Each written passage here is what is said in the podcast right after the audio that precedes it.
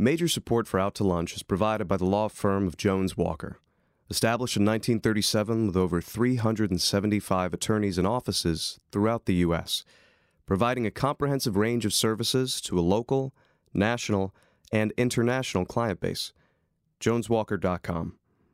And by Business First Bank, with locations throughout the state, including 11 offices in the Baton Rouge area, providing personal and commercial banking, treasury management, and wealth solution services to help clients succeed. Business First Bank, banking with greater momentum at b1bank.com.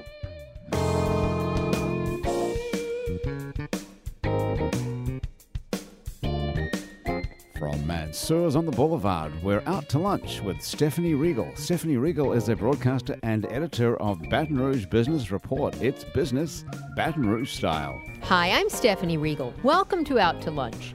When it comes to high tech innovations, sometimes it's not so much a matter of what a new technology can make happen, it's what it can prevent from happening. Today, we have two guests whose companies have come up with innovations that have exciting applications in preventing things like rust, corrosion, and even fire. One is Plank Road Technologies, a joint venture that is not based on Plank Road but is actually located in the LSU Innovation Park Business Incubator. Plank Road Technologies combines two patented technologies that enable everything from military assets to motor vehicles to lithium ion batteries to be safely transported in airtight vacuum packed containers.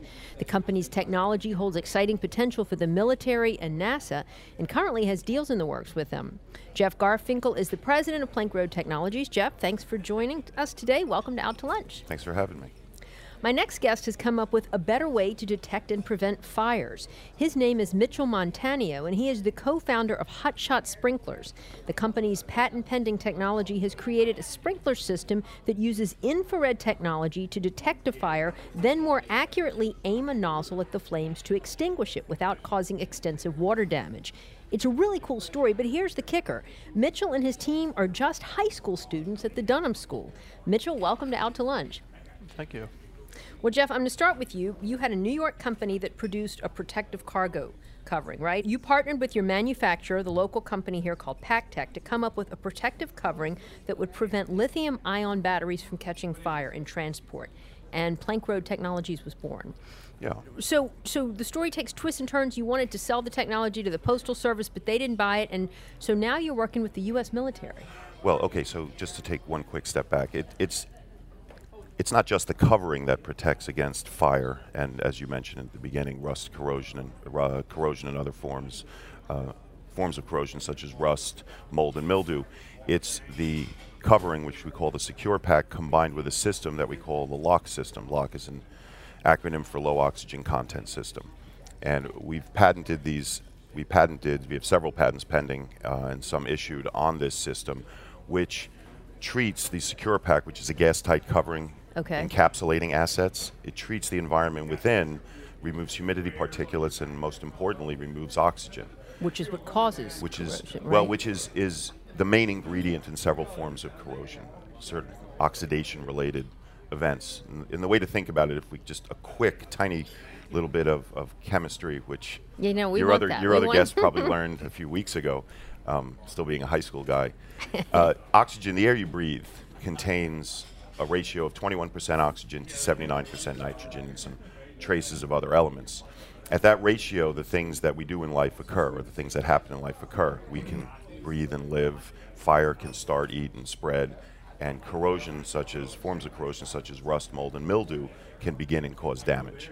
When you lower the oxygen and raise the nitrogen and change the ratio in that manner, things start to not be able to occur. If the oxygen content goes from 21 to 19%, for instance, people can't live and breathe. Once it goes below 16%, fire doesn't have enough oxygen, which is its food, to breathe and therefore form. And as we go lower and lower, we can again mitigate the effects and the impact of corrosions such as rust, mold, and mildew. So our initial meeting um, was with UPS that led to the development of this system. We'd already actually begun developing it. Their application was for lith- transport of lithium-ion batteries. Lithium-ion batteries can occasionally combust by And themselves. A couple of planes went down because of Yeah, that, isn't that many true? planes, many planes have had incidents. UPS in particular had lost two planes, and they were spearheading the effort to come up with better, more efficient ways and, and safer ways to transport lithium-ion batteries. As lithium-ion batteries are the batteries that are Like in our rechargeable. phone, right? Yeah. Exactly, your phone, your laptop, and they've become so prevalent that there's been and there's been such a demand for them that that transporting them is, is sort of like the wild west. Mm-hmm. People aren't putting the care into packaging them; they're just trying to get them out, um, and that not just applies to foreign countries but to us as well. So the question is, well, we can if we know they're not packaged the right way and they do combust, what's going to happen? Mm-hmm. And the answer is that they it's it's actually some it, it's cool and terrible at the same time. These batteries will uh, internally combust and then go into what's called thermal runaway. They'll start self-heating at an alarming rate, and they cannot be stopped. Wow. They will go up to about 1,500 degrees, at which point they burst into flames, and those flames touching the battery next to it, and then the battery next to it cause the chain reaction that causes the big, big amounts of damage. But if you have a low oxygen environment, as I described, where in a gas tight containment vessel, where you don't have enough oxygen to allow fire to start, then you have a battery that combusts and combusts only. And How did you come up with the idea for this technology? Are you a, are you a chemist? I'm not a chemist, but uh, I work with really smart people, and I have, so I have really good ideas, or as one of my co, one of my uh, people that work with me says, I have a lot of ideas. right? So if you have a lot, it's sort of a buckshot mentality. But but this came out of this meeting. I mean, originally we were creating a, uh, we patented a way to when we vacuum sealed these containment vessels, which are soft-sided, you could test the air that you were pulling out for any number of things, most importantly to the TSA, Transportation Security Sure. Administration. We could test for explosives, we could test for drugs, and out of that, we had many meetings, and I had formed something with my manufacturer after we met with UPS when they asked, listen, can you do something to prevent uh, these types of incidences by perhaps, you know, injecting nitrogen, which is what some people do. That's what NASA does right now with taking care of their shuttle. But it then turned into these other applications. We were spotted by a military contractor who does about $2 billion in, in military contracting a year um, with their contracts, and, and they saw use for us a huge uh, gap in, in their offerings or the, or the military's purchases that dealt with long-term storage of sensitive assets, sensitive relating to um, being sensitive to rust, corrosion, or other forms of corrosion, and therefore not being ready when they were needed. And that's anything from ammunition to vehicles, as you said, to tents that can have mildew and parachutes that can form mold, uh, have mold formed on them and not be useful when they're taken out. So you can protect these assets, increase their shelf life. As importantly, you can reduce the need for maintenance and increase their readiness when they come out. In Seems words, like there's tremendous Yeah. potential there. I and, can and one part I love about the story, you, you were in New York originally, but your manufacturer was the local company here, PacTec. Yeah. And and they were good enough to get you down here, and now y'all are talking to the Department of Defense about billions of dollars of, work. Yeah, I'd like to tell you about That's impressive. Well, thanks, Stephanie. I, I, and PacTec is an, extremely impressive organization. It was founded by uh, two gentlemen. The the co-founder, who's the ongoing president, has been since the beginning, is a man named Michael Schilling. And Michael and I, Mike uh, and I, kind of hit it off right away. We both enjoy the idea of innovation, but PacTec has been around for about 27 years, and they were providing at the very beginning. They were providing means of waste containment for the oil and gas industry they evolved and were doing a tremendous amount of business, blew it up to about $25 million within a few years by creating great products that were reliable and building reliable customers or loyal customers. They then expanded into the nuclear field. Uh, they have the ability to create packagings that can transport nuclear, low level nuclear waste from the sites that are being cleaned up. It used to be Superfund that did it, now it's a whole bunch. It's the DOE, Department of Energy, mandates that they remove these uh, these dangerous things from, from these nuclear sites, and they got into the business. They have an office now in, in England, and they deal with European waste removal uh, and on a high level here in the United States. So they're, they're a tremendous company of, of professional people, all homegrown in Louisiana. I mean, I think everyone Mike has hired uh, over the years is from Louisiana, and he's created something that's that's actually very impressive, which is a very family-oriented sort of attitude within the business of very professional people. And uh, it's been my great pleasure and honor to work with them because I think that having not worked with Mike and his people, I don't think we'd be where we are today, which is on the, the brink of tremendous military as well as commercial sales. Well, we're going to come back to, to that brink and hear a little bit more about the deal, but I want Mitchell to join the conversation because Hotshot Sprinklers is also about preventing fires, quite literally. Your team of high school students came up with this infrared sprinkler system that I mentioned a few minutes ago after your school, the Dunham School, actually caught fire. Tell us about it. Was that a bad fire? Yeah, it was it was a pretty bad fire. So it actually happened in our junior uh, English class that Okay. Ben and I shared, and so uh, the fire started overnight after I think a football game, and it damaged like half of the school for uh, upper school. Wow. So uh, when it was being renovated, being restored, we actually had to move into the lower school for about half the year. Mm-hmm. And so when we came back, Ben and I. Uh, and Ben is your co founder? Yes, ma'am. Okay. And, and y'all were what, sophomores at this point? Juniors? We were juniors. Juniors in high school, okay. So when we came back to the renovated classroom in uh, our English classroom, we found out that none of the smoke detectors had gone off uh, for detecting the fire. No kidding. and it was a pretty big fire. So we just thought there had to be a better way to detect the fires and uh, extinguish them. Indeed, and so that was the that was the genesis of, of your idea. Um, who came up with the? Did y'all start studying in class? Did you have a teacher leading the effort? Was it your idea? So we that around that same time we figured out that we needed a science fair project for next year for our second level or second year physics class. Okay. And we were Ben and I are both one of I think five students that were in the class. So uh, science fair projects were mandatory because our teacher wanted the Dunham School to take a step up in the science fair. So we decided, you know, we got to have a good project. We got to help these preventing these fires Sure. and all that. So Ben actually came up with the initial idea, and then we worked on a way from, hey, we need something to detect fires better to, hey, we can actually detect them better and extinguish them faster. So tell me, um, as best as you can, uh, explaining to a layperson infrared technology. That's not what's currently used in sprinkler systems, apparently. Right. So current sprinkler systems, the way they work is that there is this glass bulb that usually has uh, a combination of liquid alcohol in it that takes it has to heat up to about I think 150 degrees. And so once the liquid in the glass bulb expands enough from getting heated up, it'll actually burst open the bulb and all the water that was being held back by the bulb will come through and rush through and it'll just splatter everywhere. And that's why you get so much water damage, as your school did. Yes. And so uh, the difference between that and ours is that we use infrared phototransistors, which are just infrared sensors, and they detect uh, how much infrared light is in a certain area because they're constantly monitoring uh, a 360 degree angle. Okay. And once they, we can we can change the um, I guess intensity of light that we want to uh, react to.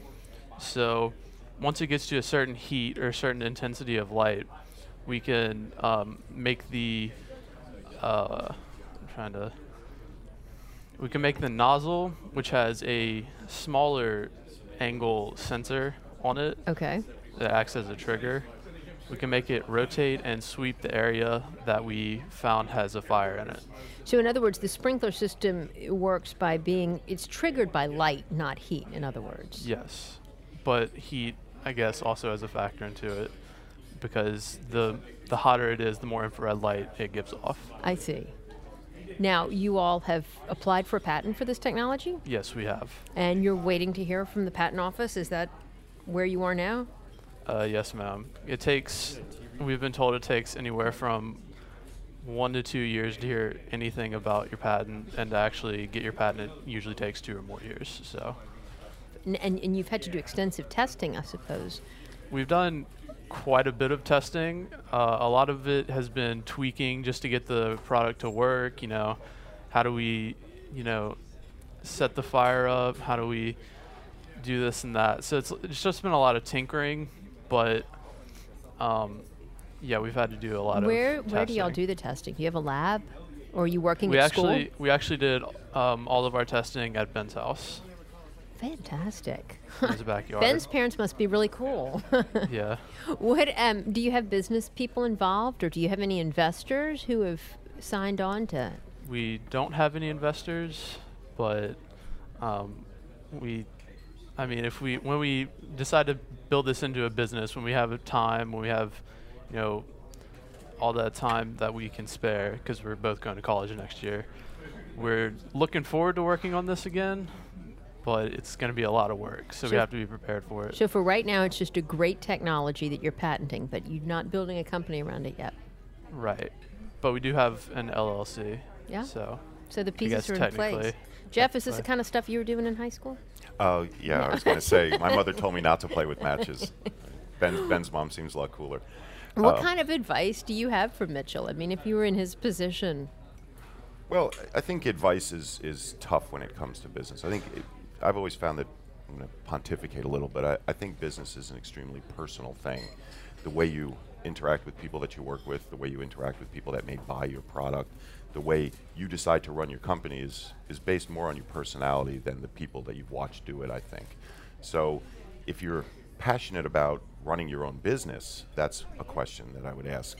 If you're passionate about this particular technology, well, then you go after it, right? I mean, i investors are investors are sort of a double-edged sword. It seems really nice when someone's interested in what you do, and oftentimes it's necessary. Sometimes it's not. Sometimes, as you said, you, you haven't gotten to the point yet where you even know if you want to make this into a business. And again, take my advice with a grain of salt. I wouldn't even call it advice; just two guys talking over over French fries and some kind of soup.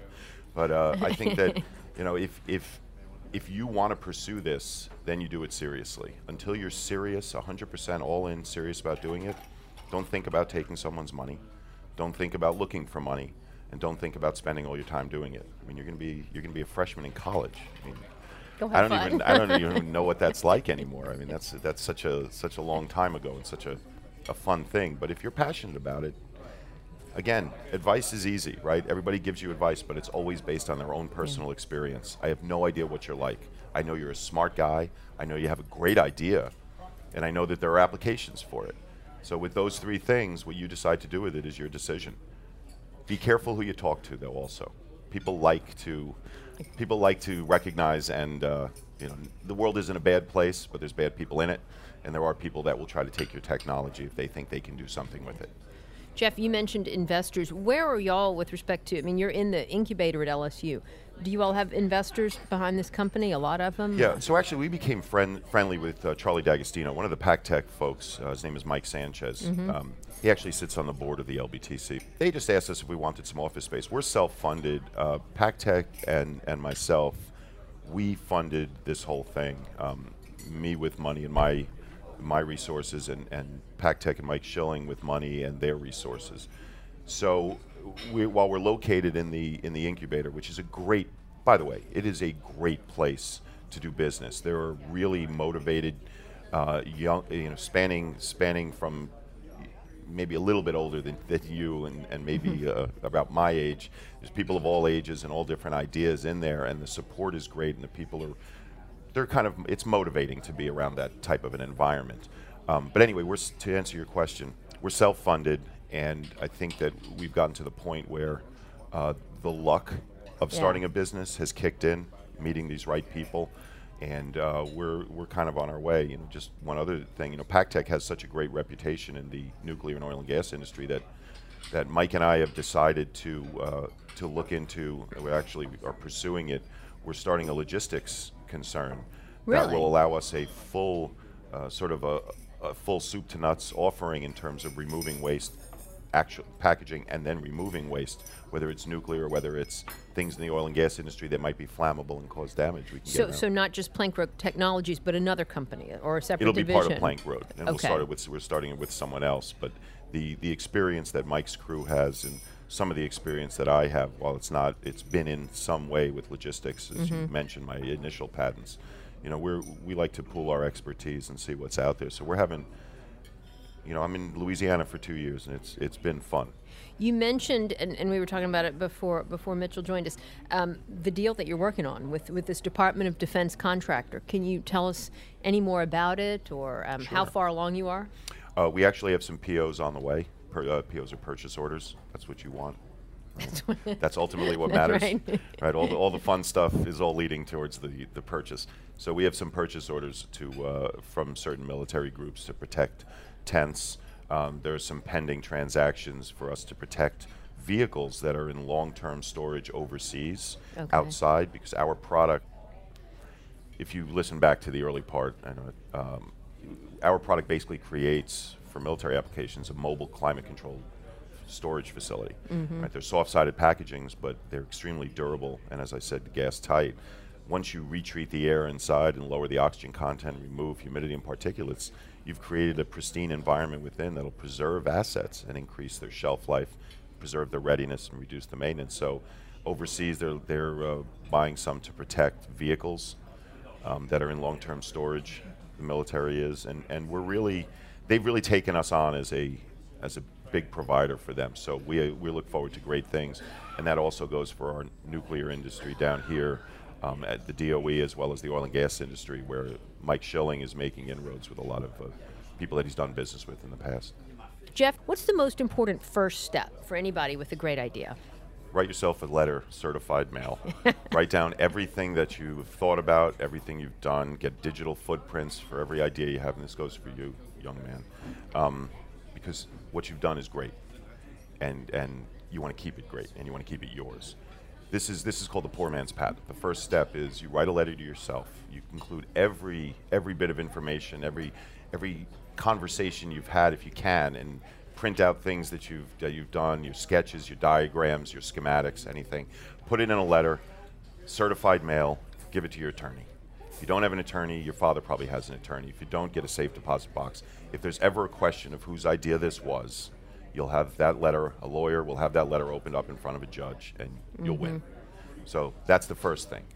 The other thing is, if you're not passionate about it, there's so many peaks and valleys to this. It is a roller coaster of epic proportions starting a business. It is the most uh, exhilarating and the most deflating thing that I've ever done, and I've done it a number of times, so I'm a glutton for punishment. If you can't take the roller coaster ride, get off. Yeah. And if you get off, get off early before you spend all your parents' money and your friends' money. But, uh, and especially your emotional time that you're going to invest if you're passionate about it, you have to be passionate. If it's something you want, then you really have to decide how to go after it, right?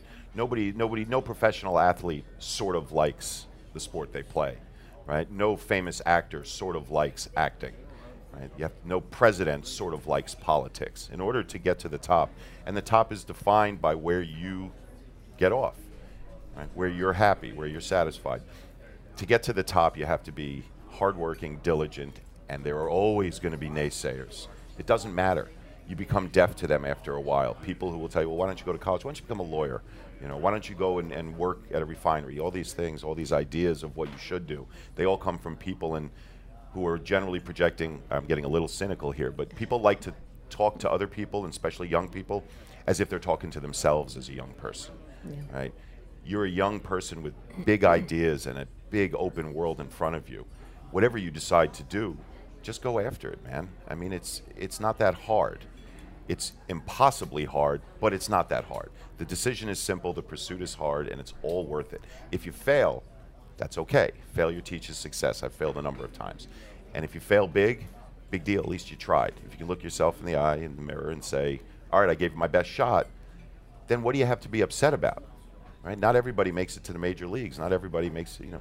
There's going to be someone this fall who's going to not be president, and it's going to be the most devastating thing of their lives. But they tried. Might be the best thing for the country. Yeah, there's the that's a separate discussion, right? totally. Mitchell, what have you learned, um, you know, as an inventor at this very young age? What's that it, it takes a lot of work and a lot of time to perfect, or not perfect, but get to where you want to be in making something. Was there a, a mentor or a, or the physics two teacher at your school that really played an instrumental role in this? Yes, our physics our physics teacher for two years, Mr. Richard Hansen, uh, he helped us a lot on all of the technical things, all the uh, things that we weren't educated on that we had to research a lot. He basically knew everything um, that we had problems with. I mean, y'all have a, a website out there. Ha- have people outside of your school seen this? Um, I'm sure we've had some people outside of our school see it, but I'm not sure who. Yeah. So I mean, I think it has tremendous potential. And how did it do at the science fair, by the way? We got we got second place. We got second place in regionals and state, All right. but it was to uh, glow in the dark concrete. That- that? Which gets me every time, yeah. Yeah. but no approaches so far from, from outside businesses. Uh, not yet. Not yet. Not yet. Okay. What um and you may not be able to answer this, Mitchell, but um but Jeff, what do you think of Baton Rouge as a place to do business, and what could we do to make it better here, more business friendly? within the Baton Rouge community, I've uh, I've been lucky again because of PacTec and because of Charlie D'Agostino and his folks over there to be surrounded by people who I find to be extremely uh, bright-eyed uh, and uh, not helpful. That almost sounds not enough, but very willing and, and very able to to help with this whole process. If you find the right people, you're very lucky, and I've been very lucky.